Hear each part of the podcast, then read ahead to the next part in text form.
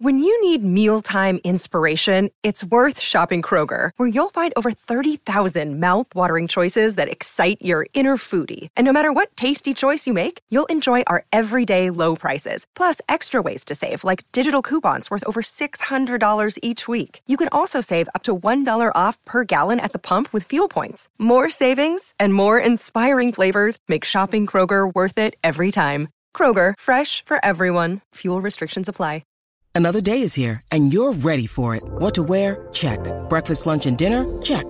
Planning for what's next and how to save for it? That's where Bank of America can help. For your financial to-dos, Bank of America has experts ready to help get you closer to your goals. Get started at one of our local financial centers or 24-7 in our mobile banking app. Find a location near you at bankofamerica.com slash talk to us. What would you like the power to do? Mobile banking requires downloading the app and is only available for select devices. Message and data rates may apply. Bank of America and a member FDIC. Mother's Day is around the corner. Find the perfect gift for the mom in your life with a stunning piece of jewelry from Blue Nile. From timeless pearls to dazzling gemstones, Blue Nile has something she'll adore. Need it fast? Most items can ship overnight. Plus, enjoy guaranteed free shipping and returns. Don't miss our special Mother's Day deals. Save big on the season's most beautiful trends. For a limited time, get up to 50% off by going to Bluenile.com. That's Bluenile.com. Daily Premier League action and reaction. This is Football Social Daily.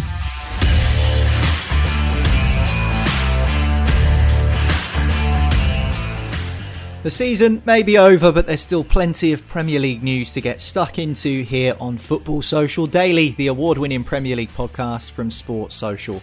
Down to three days a week at the moment rather than seven days because the season has, as I'm sure you know, only just finished, but still so much to get through today, including good news if you're a Chelsea fan, as the UK government have approved the takeover of the club by a consortium fronted by American Todd Boehly. The Abramovich era is over what does the future hold at Stamford Bridge? Plus, the England squad has been announced. Gareth Southgate, of course, looking ahead to the Qatar World Cup at the end of 2022.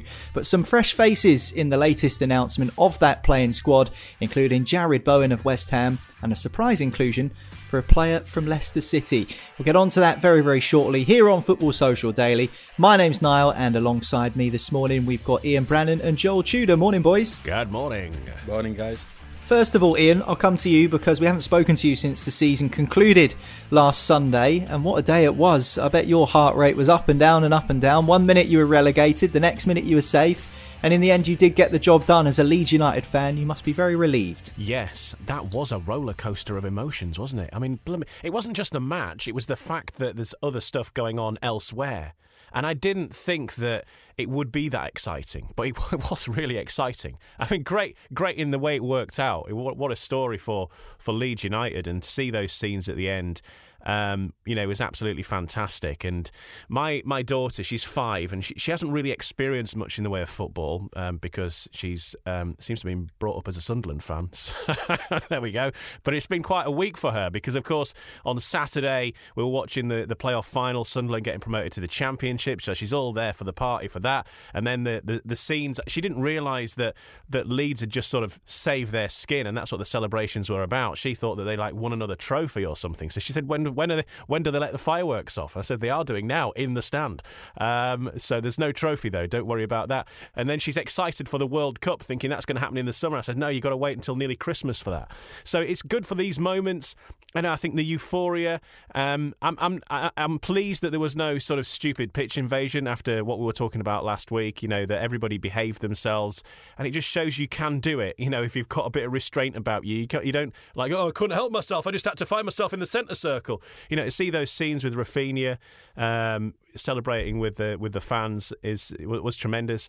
I, I don't think anyone's in any illusion that he'll still be there next season, but um, you know, a great moment. And I think sometimes whilst it's not great to be down at the bottom of the table when it works out like that to have those moments in your life they're going to be things that people are going to remember forever. And uh, uh, you know great uh, the, some of the joy and the euphoria that, that football can bring bring is just amazing really isn't it? Yeah totally agree. And you know it's always nice to score a last minute goal just to make doubly sure that know, you are surviving that was it, it it was like if you if you were going to write a script for it for the drama that you couldn't have written it any better. It was just it just had everything. You know, Brentford going down to nine men and uh, the drama of stuff that was going on elsewhere. I mean, honestly, I just that last ten minutes, I was just pacing up and down. I couldn't, I couldn't look.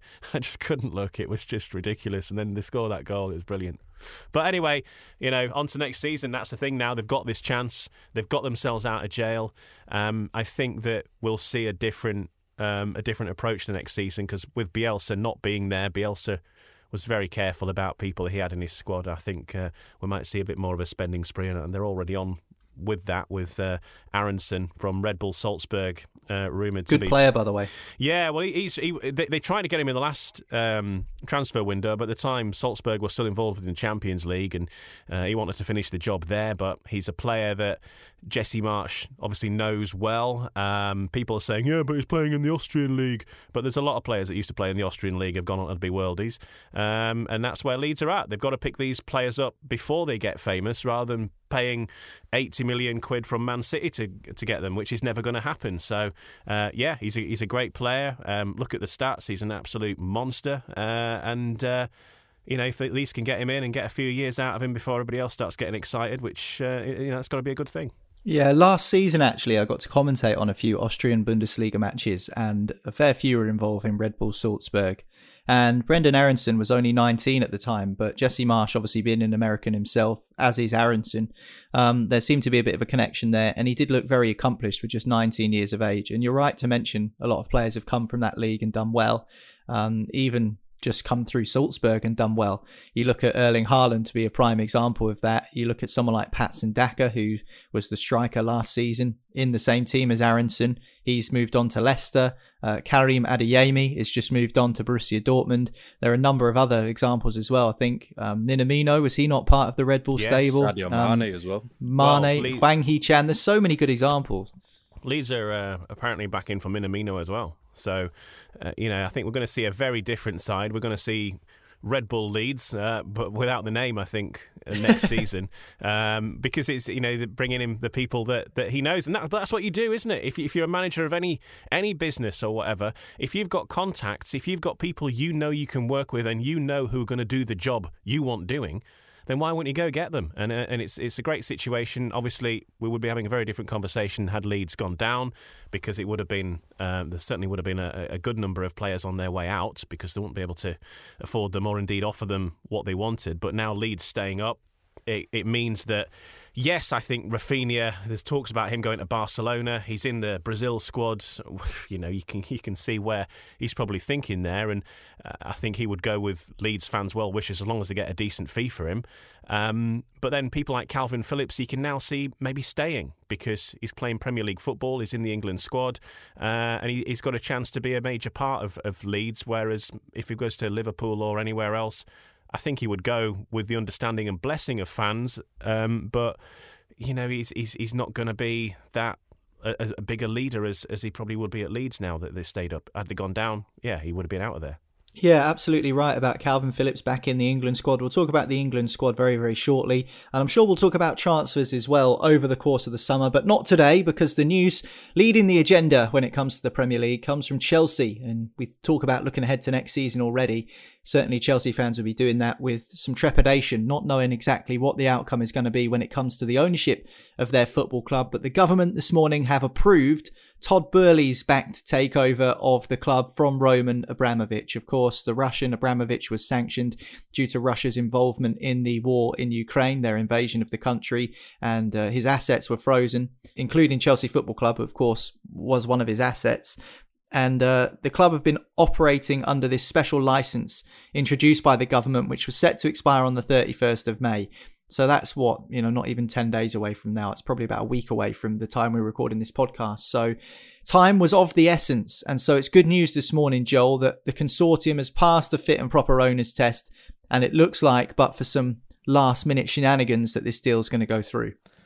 Yeah, it seemed like a bit of a complex one. I'm just surprised that the government have actually been quite competent on something for once, but um, they've managed to actually get it over the line.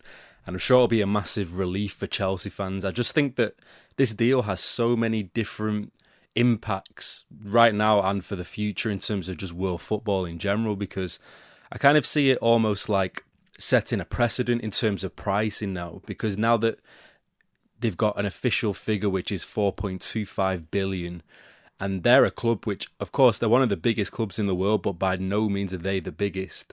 So when you look at, for example, when Neymar left for PSG, I see it having that kind of ripple effect where it completely blew out of the water any other club purchase in history. I think it's, it's going to be probably four times the highest now. It's the most expensive club tra- club purchase in history. And the way in which PSG bought Neymar and it literally inflated every other price in the market.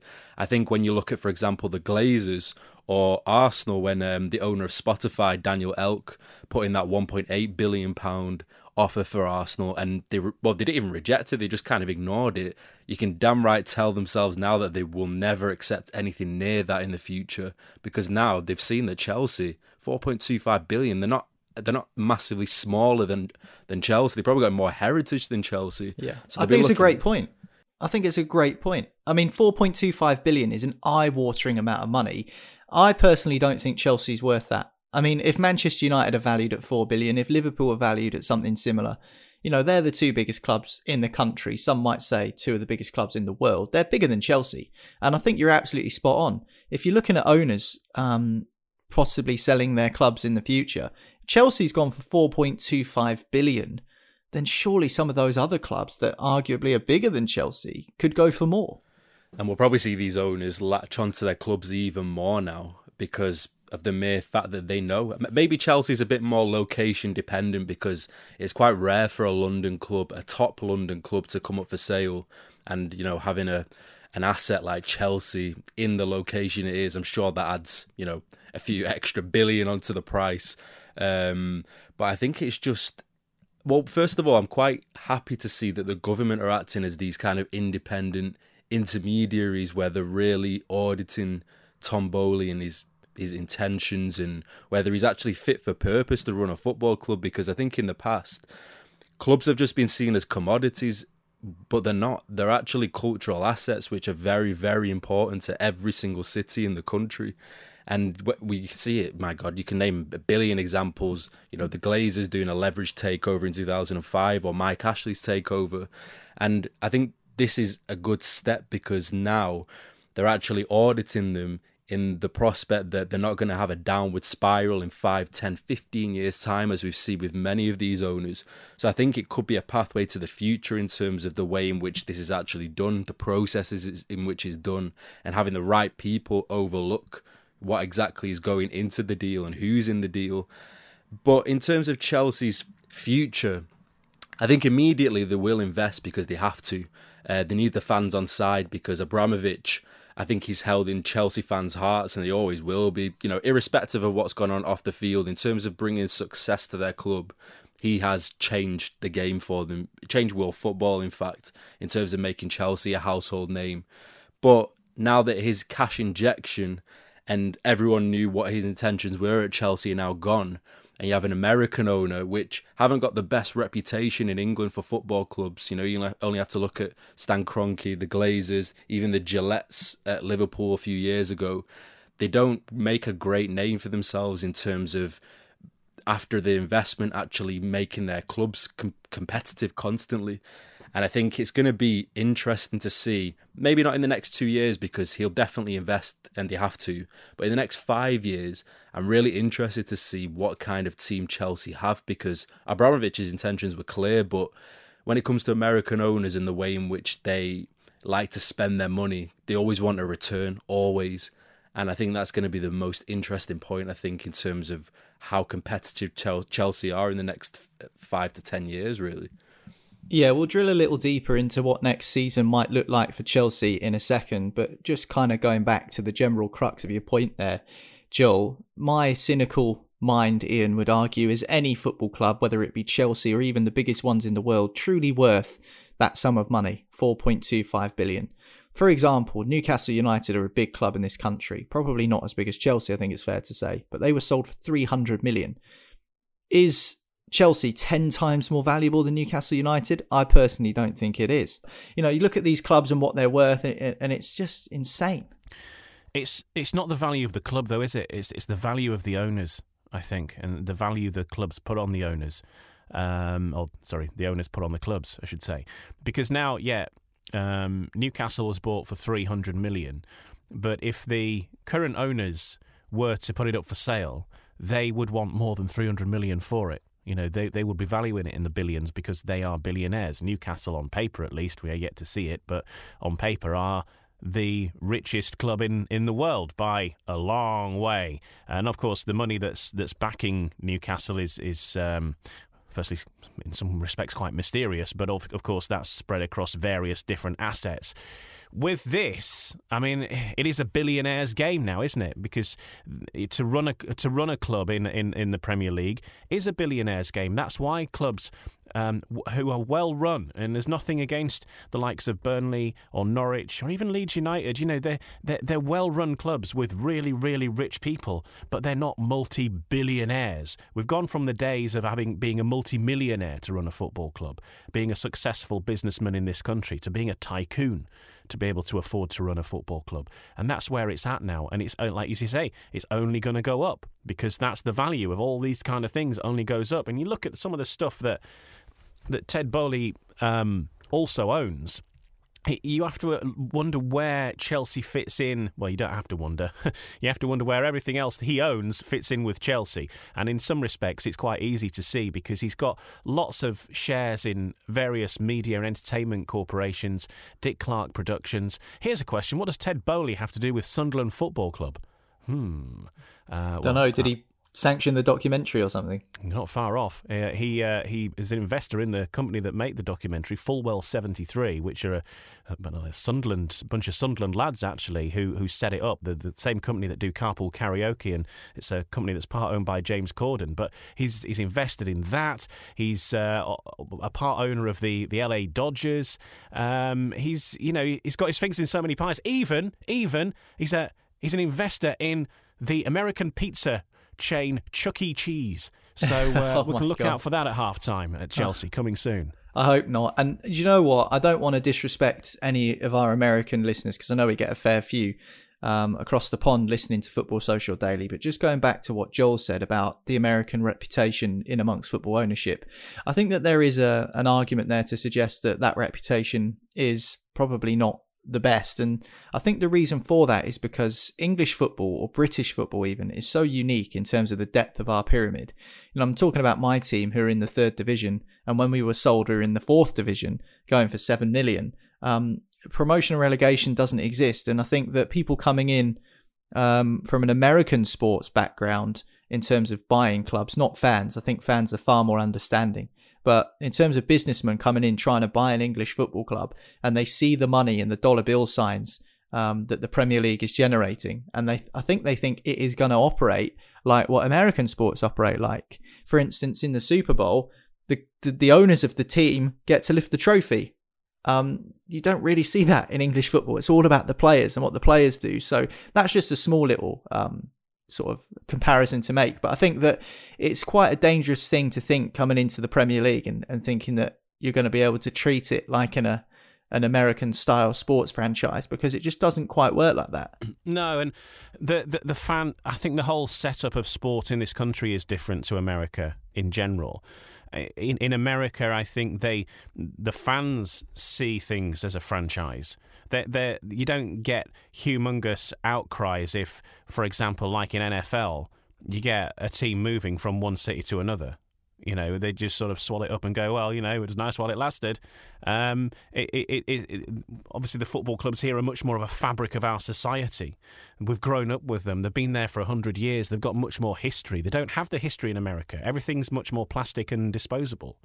Whereas here we have the history, and, you know, he has to remember uh, that he is the new caretaker of uh, and custodian of, of, of the history of, of Chelsea Football Club, and it's not another of his. It's not just another of his um, investments here, you know. And that's where the Americans, I think, go wrong. They treat everything very much as this is an investment. It's it's it's something that's material, it's not something that I'm emotionally emotionally invested in. It's business. But of course, in this country, football is business. It has to be, whether we like it or not. But there is that emotional aspect of of, of these clubs that are so important to you know everyone who who follows that respected club, whoever it is. Yeah, totally agree, and that's why Chelsea fans would be pretty happy with the news because as the 31st of May deadline was approaching, I'm sure there were a few nerves considering the deal almost fell through amid concerns that the proceeds of the sale wouldn't go to good causes as has been promised by the UK government, and in fact the proceeds of this sale, all 4.25 billion of it, um, will go into a frozen bank account and then be donated to charity and will be kept away from Roman Abramovich as was originally set out by the government. At least that's what we're told at the moment. Um, okay, let's focus on next season again, Joel. You mentioned it a few moments ago. What does that look like for Chelsea? I mean, what can fans expect now that they've got someone who's paid a significant amount of money for this football club, someone who's worth a significant amount of money, as Ian rightly points out? Uh, are they going to be spending? Are they going to be signing players like Lewandowski? They need some centre backs, or do Chelsea fans need to temper their expectations and be happy that they're just still around. Yeah, I think with this takeover, I think a condition of it with why it was so much was the fact that he wants guaranteed investment. Uh, Roman Abramovich wants it for Chelsea, and I think that's probably why it's taken so long because I bet there were so many conditions to agree to. Um, but when you look at the current squad, like you say, it is in desperate need of investment now because nearly the whole back four is going or has gone. Antonio Rudiger's gone to Real Madrid. Christensen's going to Barcelona. Uh, Marcos Alonso may be going to Barcelona as well as Azpilicueta might be going. And then Thiago Silva's 38 years old. I mean, they've got a massive task on their hands just replacing a defence. And that's not even the only problem. You then look to the, the next stage, which is the midfield. Kante looks like he's on a big decline now along with maybe needing some reinforcements around Kovacic or around Jorginho. And then obviously when you go ahead of that, Romelu Lukaku, 100 million last summer, and he's not producing.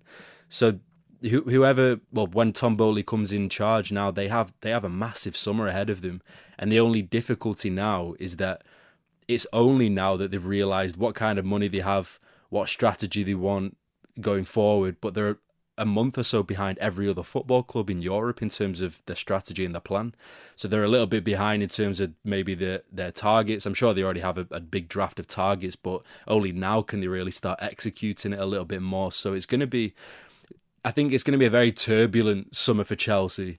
Um, and I think also next season because I think they're in a big transitional period um, where that European Championship winning side is starting to decline a little bit in terms of what they're actually giving, in terms of how watertight it was when they won the uh, when they won the Champions League, and now it's basically all been dismantled. So it's going to be a really interesting summer for a lot of clubs. Actually, it's going to be a big summer for many clubs in terms of trying to keep the pace of City and Liverpool next season. So I'm just very interested to see what kind of investment Tom Boehly's going to actually put forward because as you as we've all mentioned American ownership hasn't got the best reputation in England. But I definitely do think that the terms of the sale were that in the next few years a big bulk of that 4.25 billion has to go towards investment or some kind. I'm sure it'll have to be a guarantee because I don't think Roman Abramovich would leave the club high and dry with an owner who is not really intending to take it where he wanted to take it. Yeah, I mean, it's hard to know how Abramovich actually fits into this. I was thinking about it because when he put the club on the market before he was sanctioned, he wanted 3 billion for it. The fee has ended up being 4.25 billion, so 1.25 more than what he originally asked for. But was he the one setting the asking price in the end? Was it the UK government? What's the breakdown of the monies and where does it go? I think there's a little bit of shadiness still in sort of in surrounding this Chelsea takeover. But anyway, um, the government have approved Todd Boehly's takeover of the club from Roman Abramovich. Good news for Chelsea fans in the main. I'm sure when we learn a little bit more about that on the podcast, we'll bring you that news over the course of the summer. Next up on the show, we're going to discuss the England squad. We'll do that next after this quick break. Football's Social Daily. Subscribe to the podcast now so you never miss an episode. Hello, it is Ryan, and we could all use an extra bright spot in our day, couldn't we? Just to make up for things like sitting in traffic, doing the dishes, counting your steps, you know, all the mundane stuff. That is why I'm such a big fan of Chumba Casino. Chumba Casino has all your favorite social casino style games that you can play for free anytime, anywhere with daily bonuses. That should brighten your day a little. Actually, a lot. So sign up now at chumbacasino.com. That's ChumbaCasino.com. No purchase necessary. VGW. Void were prohibited by law. See terms and conditions. 18 plus. It is Ryan here, and I have a question for you. What do you do when you win? Like, are you a fist pumper? A woohooer, a hand clapper, a high fiver. I kind of like the high five, but if you want to hone in on those winning moves, check out Chumba Casino. At ChumbaCasino.com, choose from hundreds of social casino style games for your chance to redeem serious cash prizes. There are new game releases weekly, plus free daily bonuses. So don't wait. Start having the most fun ever at ChumbaCasino.com. No purchase necessary. VGW. Void were prohibited by law. See terms and conditions. 18 plus. Okay, round two. Name something that's not boring. Laundry? Ooh, a book club. Computer solitaire, huh? Ah, oh, sorry. We were looking for Chumba Casino. That's right. ChumbaCasino.com has over 100 casino style games. Join today and play for free for your chance to redeem some serious prizes. ChumbaCasino.com. No purchase necessary. Full prohibited by law. 18 plus terms and conditions apply. See website for details. Football Social Daily. Find more great sport at sport-social.co.uk. Welcome back. This is Football Social Daily from Sports Social. We're down to three days a week because the season has concluded. If you want to catch up in podcast form, all of the immediate reaction from that drama on Sunday afternoon, then you can do so by scrolling back in the Football Social Daily timeline. Next week, we'll also be bringing you our annual Football Social Daily Awards. So you'll be picking up the gongs and the prizes from this season's brilliant Premier League campaign. But for now, we're going to talk about the England squad on today's show. Alongside me, Joel and Ian and Gareth Southgate is named his latest England squad for the Nations League games with Hungary, Germany, and Italy. There are some fresh faces, Ian, which include the likes of Jarrod Bowen, of West Ham United, and Leicester City's James Justin, the young fullback. Let's focus on Bowen first, though. West Ham finished seventh. They were top four contenders for a long while. They reached the Europa League semi finals. David Moyes has done a good job, but Jarrod Bowen has been so important for West Ham 18 goals and 13 assists for them this season and I think for many a worthy choice for England inclusion. Yeah, I think he's been on the radar for um, a little while now, hasn't he? He's, he's he's been there or thereabouts, and I know that Leeds United were were trying to get him at, at one point. I seem to remember, and, and he went off to um, to West Ham ultimately um, in 2020. But he's he, was a great player for, for Hull City, and I think he was there for about six or seven seasons, and he scored quite a lot of goals. And so his name has been around football for quite a long time, especially say in the Championship. He, he he blasted through the Championship in that sort of era before he ended up going to West Ham, and and then as always happens really with players, you know, when you take that step up, you you also maybe take a slight step back in in the scheme of things, and it's taken him a year or two to really find his form, I think, at, at that level. But he's getting there now, and he's he's now showing in the Premier League what he was showing in in the Championship, and he is going to go on to be a, a top player. Um, and it's no surprise to see him in the England squad. I, I, the only surprise is I think it's taken so long for him to get until now to get into the England team because, as I say, he's certainly been on the radar. Um, it's just I suppose the, the competition that he's had in those positions over the time. But it's great that he's finally got there and um, he's, he's got the chance now to get some time on the pitch um, at the, at England level and get his England cap. And um, it's, it's fantastic stuff. But I think it's, it has been a, a long time coming, and I'm not surprised to see him in the squad. Yeah, we've spoken a couple of times in the last few weeks, Joel, about the potential players of the season, and Jarrod Bowen was actually nominated for the Premier League Player of the Season award. And I think we suggested if we took the Liverpool and Manchester City players out of it, the two standout candidates, if you ignore the two top teams in the Premier League for Player of the Season, would be Son Heung-min of Tottenham and Jarrod Bowen of West Ham. And I think that's fair, don't you think? Yeah, 100%. I think this call up's probably very, very long overdue. Um, and it's probably the the, uh, the unfortune of, for example, Jadon Sancho and Marcus Rashford that he's been able and he's he's been able to raise his game while all the other typical players who get called up have been off the game completely. Um, but he's been one of the best players for West Ham, if not the best player for West Ham this season. And we all know how good of a season it was for them getting to the semi-finals of the Europa League, having a pretty strong finish in the in the Premier League. I'm sure they would have wanted to finish higher, but when they had all eyes on that European campaign, Jarrod Bowen was the guy who was putting in the goals in most of those uh, knockout games. So I think for him, it'll be a very, very long time coming. And you could say that for many of the, the guys who've been called up, like Tomori, Tammy Abraham. You just hope that they actually get a chance in the side now because they fully deserve it. every single one of them has, especially you know the two in Italy, Tomori and Abraham, they've been two of the best players in Serie A this season. Um, and Jarrod Bowen has been one of the best players in the Premier League. So it's it's always quite funny this England squad because with Southgate, he in the past they've always been managers who've picked players purely based on reputation rather than actual form. And yet Southgate has a balance of the two where he picks players who uh, bang out of form and you can name a number of them in that England squad, but they always play well for England. And then you see Jarrod Bowen who hasn't really had the chance to play for England um, but he's been absolutely amazing in the Premier League. But you can't really argue against it because I mean he's got England to the best finishes since 1996. So uh, sorry, 1966. Um, so I mean you can't really argue with his selection. But I think for Jarrod Bowen, if he can really put some good performances in um, in these three friendlies, he has to be a sure fit for the for the for the World Cup. But then I mean it's granted that you need to he needs to also hope that the likes of Jadon Sancho, Marcus Rashford don't start picking up their form again because I would like to see what decision would be made if they're all on a level playing field again. Yeah, I mean that's a question, isn't it, in itself, Ian? Hungary, you'd expect England to beat them even with possibly a a B string squad. Germany and Italy would be much tougher tests. It'd be interesting to see what squad is picked against Italy, considering what happened in the Euros. But how much will Gareth Southgate be thinking ahead to that World Cup in Qatar, which starts at the end of November and runs all the way up to uh, mid December. How much will that be in his mind? Is it just a case of getting some of these players accustomed to the England environment? Because Joel's right, Bowen's performed really well this season and probably could have got in earlier. However, this is his first call up. He's probably going to get his first cap. He's been posting on his Instagram about how excited he is.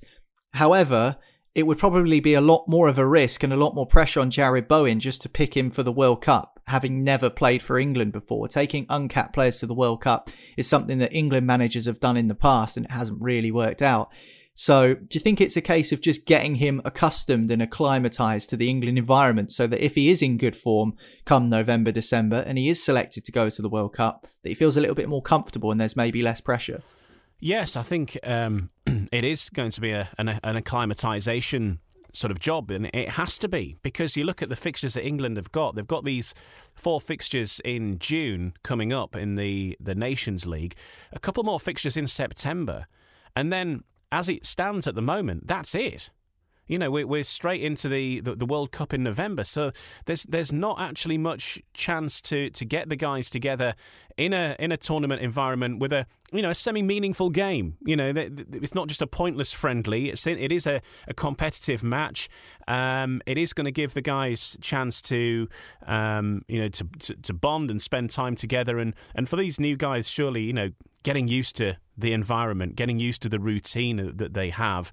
I noticed they're playing at Molineux as well, which means that it's not going to be a, a big long journey for them if they're, they're basing themselves at St George's Park. It's it's not too long of a trip down the road to to Wolverhampton from there. So you know, they're keeping things fairly low key on, on that front. There's no major missions apart from their, their away trips, of course. Um, so yeah, I think it, it, it's one of the few chances he's got because if if Gareth Southgate is going to have a rethink for whatever reason about the guys he's got together, and obviously the you know it is a, a fairly strong squad considering the time of year when a lot of the players are going to be wanting to be off on holiday. Uh, you know he hasn't got many other chances. He's got a game against Italy and a game, a game against Germany in September. And as it stands, that's it. You know, there's there's there's no uh, there's no other sort of major international breaks leading up to the the World Cup certainly planned at this moment in time. So it's going to come round very quickly. So yeah, and it's this is the longest period he's going to have the players together as well before the World Cup. So um, yeah, absolutely, he's going to be thinking about the World Cup. He has to be, surely. Yeah, I think that that's a really good point because I think it's September is the next international break. There isn't one in October because the World Cup starts in mid-November. So he's only yeah, got and this. It's the end of September as well. Twenty seventh. Right yeah, yeah, that's right. Yeah. yeah, so it's only this international break and then the September one, and then it's decision time for the World Cup. So, so do we think that? So do we think that the players in the squad now is pretty much going to be the squad in the World Cup because the players coming back in the season? Well, surely two months of good form isn't going to really change much. Well, I think it think. depends when he announces the squad. So you know, the last international break before the World Cup is September, but I think if he announces it mid October, for the squad to leave mid-November to get to Qatar. I think maybe because the season starts early, doesn't it? Next season, it starts at the beginning of August. Maybe three months is enough uh, in terms of players that are in form. Um, and maybe we will see Sancho, maybe we will see Rashford because, you know, these players are very talented players. They're just not in good form at the moment. And so much can change between now and October, even though it seems pretty much impossible to see how Rashford or Sancho can get back in the squad with the way they're playing, the way Manchester United are playing. They've got a new manager coming in, so they could be incredible next season. Likewise, Jarrod Bowen might not be up to it next season in the same way he has been this season. So there's so many different permutations and variables there. What I think is interesting is what you mentioned before, Joel, about Tammy Abraham and Fikayo Tamori. Tomori uh, and Abraham, both former Chelsea players, have both left the club to explore pastures new. Tomori's just won the Scudetto, the Serie A title, in Milan with AC.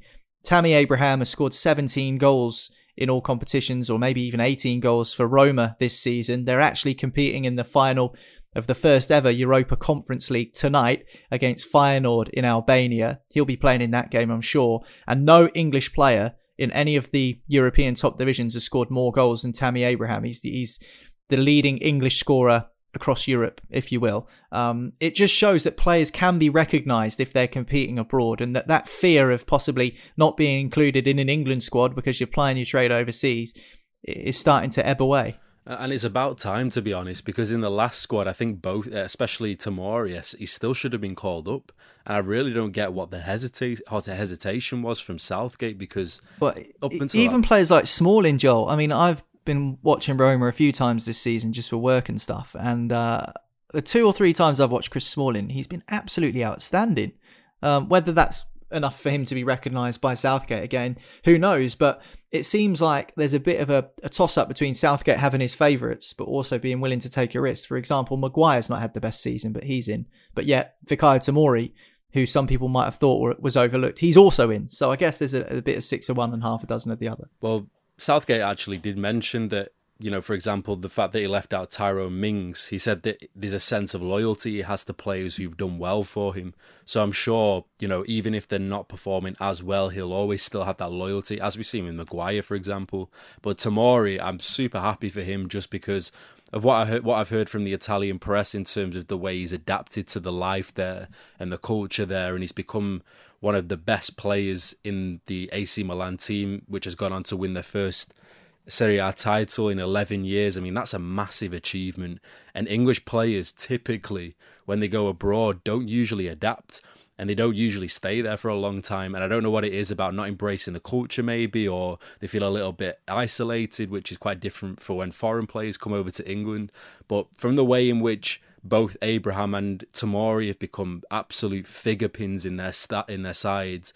You know, beginning to learn the language and actually treat it like a long term plan rather than a little quick two year getaway, get the reputation up, and maybe get a big move.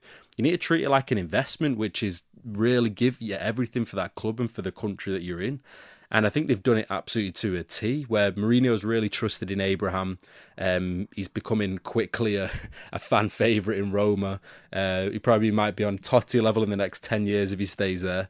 And then obviously Tomori, I mean, AC Milan have always been blessed with amazing centre backs, but Tomori is looking incredible in that back line. Um, I watched a few games in Milan. He's been rock solid. So I think for him, it's been so long overdue, and I'd be very, very surprised if he doesn't start games for England. To be honest, just because he's well, of course, I'm sure Southgate will want to see how he plays in a white shirt, but regardless of that, he's there based on merit and merit alone, and that's it. And that's how it should be, to be honest, um, because his form's been sensational this season.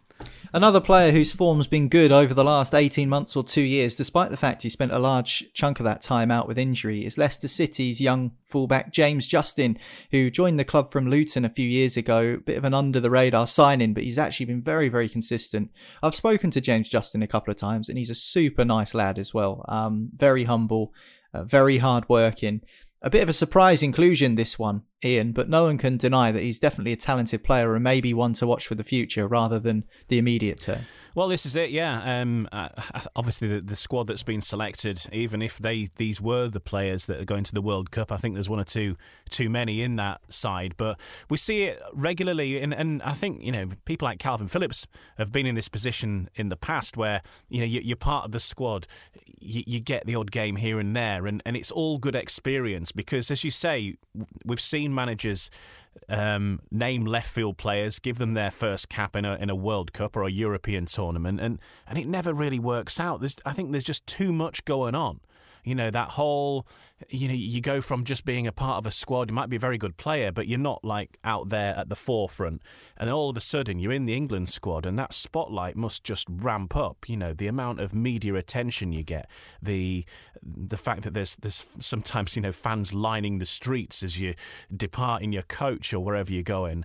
Um, you know, the, the media attention, the column inches, people having their say on social media about every single thing that you do. You know, it becomes more than just football, doesn't it? He's been talked about now on this podcast, for example. We wouldn't be talking about him if he wasn't in the England squad. Everything ramps up a load more. And, and that experience of not just being around the squad, the routine that the players have and the management have, and how the days go when you're part of these camps is one thing. But just blooding them in there gently, slowly but surely, and letting them get used to it and acclimatise to it, it's got to be a good thing because if you go from just being a player in a squad to then finding yourself in a World Cup. And especially if you're one of these guys that gets called up at the last minute and it's a big game and it's like, oh, he's been James Justin has has been added to the the squad and there's going to be all this, you know, extra focus beyond the fact that you've been selected to play in the game. It's just it, it I think it can probably screw players up, to be honest. Uh, you know, the, the the all of the stuff that goes on, especially in the era we live in with social media and stuff. you've got to blood them in and, and introduce them to the story gently. I think. Um, you know, rather yeah. than in at the deep end. And you know, it, it can be brutal, can't it? Football. Mm. You, you, have a bad game. If he if he got called up and had a bad game, get absolutely hammered, and Gareth Southgate get hammered of picking somebody he's never picked before, and it, it's an insurance policy for both sides because it introduces him to the story of the England squad, and um, and you know, for Gareth Southgate, he can say, "Look, he's somebody that's been on my radar for ages," and rather than just saying, "Why did you pick him?" and go, "Ooh, I just thought it was pretty good this week." You know, it, it I'm very happy yeah. for James Justin. It's good. It's good experience. Um, good experience, though. Yeah, certainly is. And just finally, Joel, on this one, James Justin, obviously a fullback. We talk about strength in depth that England do or don't have. Fullbacks, though, I think we have a bit of an abundance of them. You're thinking about Trent Alexander Arnold, who doesn't seem to get into Gareth Southgate's starting 11 for whatever reason. Reece James, Ben Chilwell when he's fit, Luke Shaw when he's fit, Tino Livramento is another young fullback. James Justin is another young fullback. I'm probably missing out some glaringly obvious players as well. But you look at the strength in depth that we have in those fullback positions, which are so important to the modern game. Um, that's certainly positive, isn't it? Yeah, but I think the only issue is that it's all on the right hand side where the top top quality is. Obviously, you have Trent Alexander. I forgot Trippier, who's back in the team yeah, as well. of course, he's fit again now. I don't know if he'll end up making it back into the England squad again, but you have Reece James and Trent Alexander Arnold, who are probably two of the best fullbacks in the world. So the issue for James Justin he has is probably that he'll need to maybe adapt and potentially fill in on the left side if necessary, just because the two that I mentioned are just they're irreplaceable on that right side. Nobody gets ahead of either of them in terms of their ability. I think the left side's probably the weakest side in all honesty, where Luke Shaw is very, very 50-50 in terms of his form. Um, obviously Ben Chilwell's had an issue with injuries. Hopefully, he comes back m- much fitter than before. Um, so yeah, I think the left side is is a, is one that's very up for grabs at the moment. Uh, but it is good to see because obviously in Southgate's system, the fullbacks are really important in terms of offering offering attacking threat.